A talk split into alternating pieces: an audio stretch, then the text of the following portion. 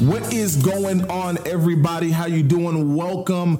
I know what you're thinking right now. You're probably wondering, like, man, where's Nick? Like, what's going on? This is crazy. Listen, man, Nick has asked uh, asked me to come here and just share the word of God with you. Uh, my name is Javaire Fitzbogle, and I am the creative director of the Detox Movement Global Ministries. And this is Vantage Point. I believe that God has been doing so much with this work, and it is an honor and a privilege to come here and spend time with you guys. And, and I want to just take a moment to thank my brother Nick. Uh, for just reaching out. And we've really had the opportunity to develop a really strong relationship um, over these last few months. It's really interesting, guys, that sometimes when you trust God with your relationships, with every opportunity, I'm telling you, God can sometimes make the biggest surprises. He can put you in the greatest situations. And you know, when Nick and I first met, man, we we met over Instagram, and he reached out because he saw that I was doing a lot of ministry related stuff. And uh, man, I'll tell you, if he didn't listen to the voice of God, I would not be here today as a friend, as a brother in the faith. And uh, I'm so excited. This is a privilege and it's an honor to come to you guys here and just share the word of God. And um, on behalf of TDM Global and our whole ministry, uh, Nick, we want to say thank you. We appreciate you. Uh, I love you, my brother, and uh, it's an honor to be here today. So, guys, let's dive into this conversation today. I believe the Lord is going to speak to us. He's going to remove the clutter from our eyes so that we can see scripture clearly. Now, if any of you who are listening on this podcast are familiar with who I am, you know that I love, I mean, love to dive into God's word. I believe the word of God is rich um, in its text. And there's so much that we can pull out from one text, from one passage, from the life of Jesus. And uh, I always tell, you know, um, all of the people that come to our ministry on a weekly basis, I say, guys, listen, if you get Jesus wrong, you get everything wrong. And I believe that Jesus is the answer to every solution that Jesus is literally the key to every door. And if you understand who Jesus Christ is, you'll understand who you are. Today, I want to talk to you from a teaching entitled Withered and Restored. Now, one thing I do understand is this life comes at us in different ways, sometimes in ways that we cannot understand, sometimes in ways that we cannot control. But we have to understand as people of God, as people of faith, and perhaps you're watching this and you don't know God or you don't have this faith that we talk about, is to understand that sometimes you are not in control with what happens in your life. Job was a clear example of this. Job was somebody who went through life and uh, he went through life in one light. It was like the flip of a switch, he started going through life in another direction. It's like he had a lot in one season, then he lost a lot in another season. Seasons come and seasons go. And we're about to talk about a specific man in this text who seemingly had been in another season, and God took him out of that season and put him into now this season. And I think it's very important to understand as we dive into this text today that you are, God loves you. And the people that we talk about in the texts in the Bible, these stories are not mutually exclusive to them. I believe that God is going to speak to us and help us to see a completely different vantage point. So if you got your Bibles, pull out your Bibles, pull out your cell phones, pull out your tablets, your notepads, whatever you're going to be running through the text with me today. And if perhaps you don't have a Bible, I want you to just listen to my voice. If you're listening to this podcast, if you're watching on YouTube, whatever social platform you may find this content, just listen closely to the text. Turn your Bible with me to Luke. We're going to read Luke chapter, uh, let's do Luke chapter 6. Luke chapter 6, and we're going to read from verse 6. Luke chapter 6, verse 6. I'm going to read up to verse 11. Now, in this specific text, there was a certain man that uh, seemingly went through a certain life experience where now he has a deformity in his body, on his body. He's now living life in such a way that He feels crippled and he feels handicapped. And I believe that this word is for somebody today who might be feeling like they're at a disadvantage in life. You might be feeling like you're a black sheep. You might be feeling like things can't get better for you because of how life played the cards for you. But I want you to understand something today that it does not matter if it's the world, your flesh, or the devil. The Bible says, if God be for you, then who can be against you? Luke chapter 6, we're going to read it here. It talks about a man with a withered hand. Luke chapter 6. Now it says, on another Sabbath, he entered the synagogue and was teaching, and a man was there whose right hand was withered.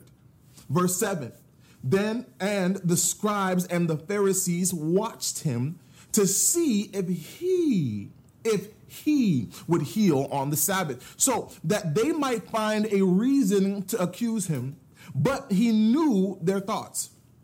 And he said to the man with the withered hand, Now come. He said, Jesus said, Come, stand here. And he rose and he stood there. And Jesus said to them, I ask you, is it lawful on the Sabbath to do good or to do harm, to save life or to destroy it? Stretch out your hand. And he did so, and his hand was restored. But they were filled with fury and discussed to one another what they might do to Jesus, withered and restored. Let's pray. Father, we thank you, God, for today. Lord, we thank you because you are the author and the finisher of our faith.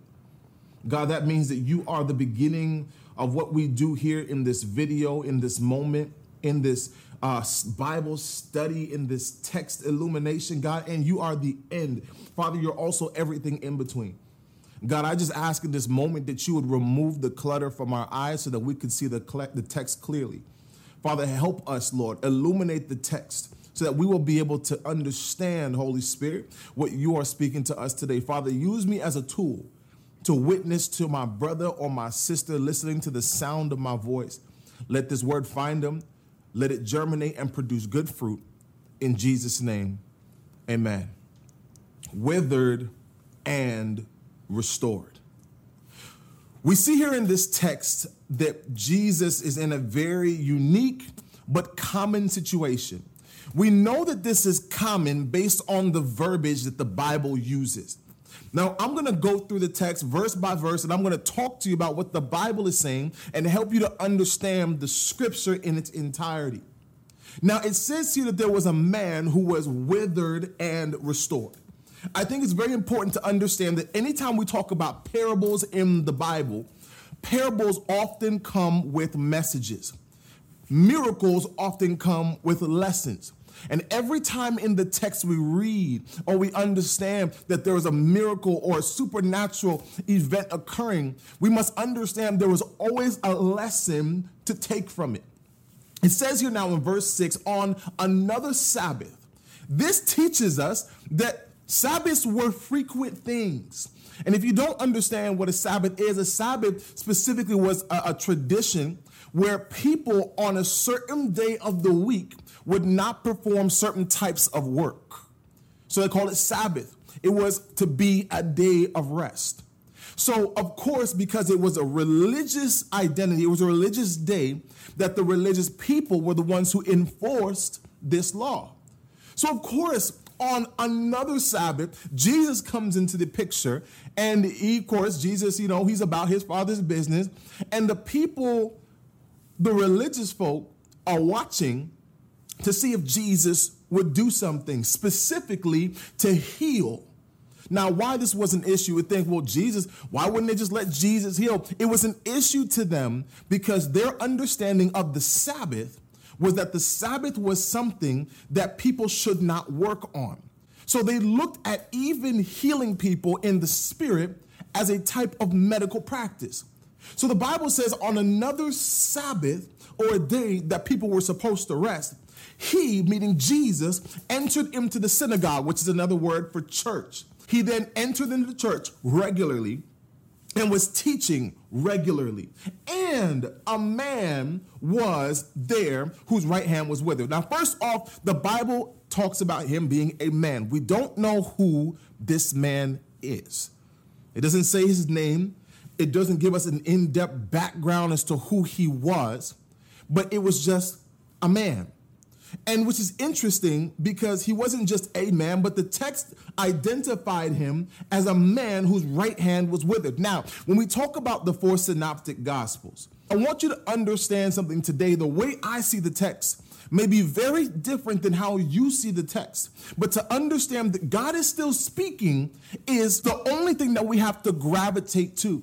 What God might say to you is different than what, what God might say to me. And when we talk about Matthew, Mark, Luke, and John, God was God to them, the same God to them through their whole life. And they all walked with him. But they saw him in a different light, in a different eye, in a different lens, in a different sight. And so Luke looked at Jesus differently than how he looked at everyone else. Jesus, uh, excuse me, Luke was someone who uh, he operated in the place of a physician's mindset. He was a doctor, so everything he looked at was very medical terminology like. Everything he did was wow, well, if that's the case, then you might have to turn the patient over, uh, um, pronate the patient. Uh, you're going to have to prostrate him. You're going to have to, okay, you know what? We're going to have to turn him and look at the anatomical position so we can properly. I, he was very medical in his understanding because Luke was a doctor. Luke was the only person in the Bible, as it's illustrated, although others saw the text, who was able to see the same situation and identify that it wasn't just a man, but it was a man who had a problem with his right hand. So we see here there was a man whose right hand was withered. And when we look at the text, we must understand the word was carries such a powerful weight. I think a lot of us can really relate to this word was. He was withered we might have been something. We were something. I was great at this. I was this before this happened. I was in this position. I was in that level of status. I was in that place of power. You were can sometimes be an indictment on who God is calling you to be. This man was something. Because his right hand was withered, it means that at some point in time it was not. Now, this carries a lot of weight as we're reading through the text because we must understand that sometimes life happens and a position we were in before might be different than the position that we're in right now. And just because something happened to you doesn't mean it should identify who you are. This man was in a situation during those times. A lot of theologians believe he was some type of mason because of the weight and the value of, of what it meant to use a hand in those times. That he was a working man, but he was in a situation where his hand was withered, meaning an occurrence might have happened somewhere along the somewhere along the way, perhaps in his job, where he may have had some type of issue in his job. They didn't have those type of benefits. You understand? Where you could say, "Well, my hand was hurt." So he was in a situation where he lost use of his hand. Now, look at the power of the hand. The hand in this time was something, it's so prophetically that it was so powerful that if you didn't have a right hand, you really missed out on a lot of opportunities. It was the right hand that people would often go to make deals with. So if somebody were to say, hey, you know, I, I need to um, make this transaction. Do you agree? Will you make this verbal affidavit with me? And so they would shake hands in terms of agreement. And it was always the right hand. The right hand represented power, the right hand represented authority. It was the right hand that people would go and use to provide and to accomplish and to do. The right hand was considered clean. The reason the right hand was considered clean is because when men went to the bathroom, they didn't have Bath and Body Works. They didn't have readily access to water, so they would always use their left hand to use the restroom, and their right hand would remain clean. So in those days, it was referred to as disrespectful if your right hand wasn't functional and you used your left hand for certain things. because the left hand was considered unclean. This man was in a position where he lost his power, his authority, his uh, uh, uh, the place that he was in. He probably felt inadequate. He probably felt less than because something so necessary in those days, he now no longer had it in this time. What do you do when the thing that is considered your source of provision and power and authority, what happens when that thing is taken away from you? What happens when you lose that coveted job that you put a lot of stock into and something happened on the job that maybe it wasn't your fault, or maybe you were going through a life experience, or maybe you made a mistake. What happens when you lose that thing that you put so much stock into? I think it's important for us to understand that this man lost an important portion of who he was. His hand was something that represented that authority in his life. Your functionality does not determine your status, but I want you guys to understand today that your status does determine your functionality. This man was in a place where he became very, very sad. Sad because he allowed a situation in his life to become his functionality and his status. And I want you guys to understand today that no matter what you're going through in life, your functionality does not determine your status, but your status should determine your functionality. If you have faith in Jesus, faith that he is the Son of God, faith that he's faithful to take you from glory to glory, to take you out of one season and put you into the next. If you have faith that Jesus saves, if you have faith that God is able to do exceedingly and abundantly and, more, and above all you could ever ask or think according to the power that works on the inside of you, if you believe that all things work together for the good of those who love the Lord and are called according to his purpose, if you believe that God is going to take you out of one place and go into the next, guys, I need you to start shifting your mindset. Your functionality does not determine your status. I think a lot of us are in a position where our functionality begins to determine our status and it affects the condition of our heart.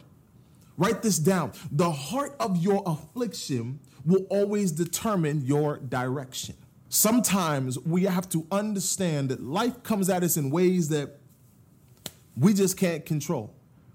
The devil comes at us. The world tries us. Our flesh may rise up amongst us. But understand no matter what it is, the heart of your affliction will always determine your condition. It'll always determine your direction. So look at this. It says now he was teaching and a man, a certain man whose right hand was withered. Withered I think it's important to understand that this man was in a place where his hand, when you look at the idea and the, the construct of the word withered, his hand wasn't just dead, but it was dead, dead. To the point where the nerves in the hand were dead. Like this man's hand was so not functional that the muscle began to atrophy and he no longer had use of his hand, but use of not even use of his wrist. The whole hand was gone. His hand was withered. And I think that a lot of us are in a season or a place where we're in a withering situation. Like perhaps your situation is really difficult right now, it's seemingly unfixable you know, you might have gone to the doctor and the doctor said, This is withered beyond a place that we can repair it. Write this down. Will you be a watcher like the Pharisees? Or will you be a doer like the man with the withered right hand? Surely this man was afflicted. But I want everybody to know that your affliction does not determine your condition. Jesus wants to do a supernatural work in your life. I want to take you to 1 Corinthians chapter 6, verse 19 to 20. It says, Or do you not know that your body is the temple of the Holy Spirit within you, with whom you have from God? You are not your own. Family, it does not matter what position you're in in life. It does not matter your situation or your circumstance. Your life is not your own, but it is for God. And God wants to use your life to honor Him, to glorify Him, to bless Him by giving glory to Him, by showing others how good He has been to you. I believe that God wants to restore some things in your life tonight. I believe that God wants to speak to us in ways that we probably would not have been able to see otherwise. But to understand that although we may come into this conversation with a withered situation, yes, God has restoration for you that although we may come into this conversation and it seems like there's no way to, to, to come out of our circumstance because of what the doctor said, because of what people had told you, because of what your job had said to you, because of what this person and that person understand, God has restoration for you. And I believe that in the same manner that it took this man faith to stretch, I want you to stretch out by faith. I want you to stretch your hands, even in this moment. If you don't know what to do, just stretch your hands and say, Father, help me in this area of my life. Father, help me to overcome this situation. Father, help me to come out of. Father, help me to step into. Father, help me to come and stand in front of people and declare the goodness of God, even when I still have yet to see my miracle just like this man had stepped and he came. Father, help me to step out by faith and to stretch out in confidence and belief that you are about to move mightily in my life. I believe that these words is for somebody here.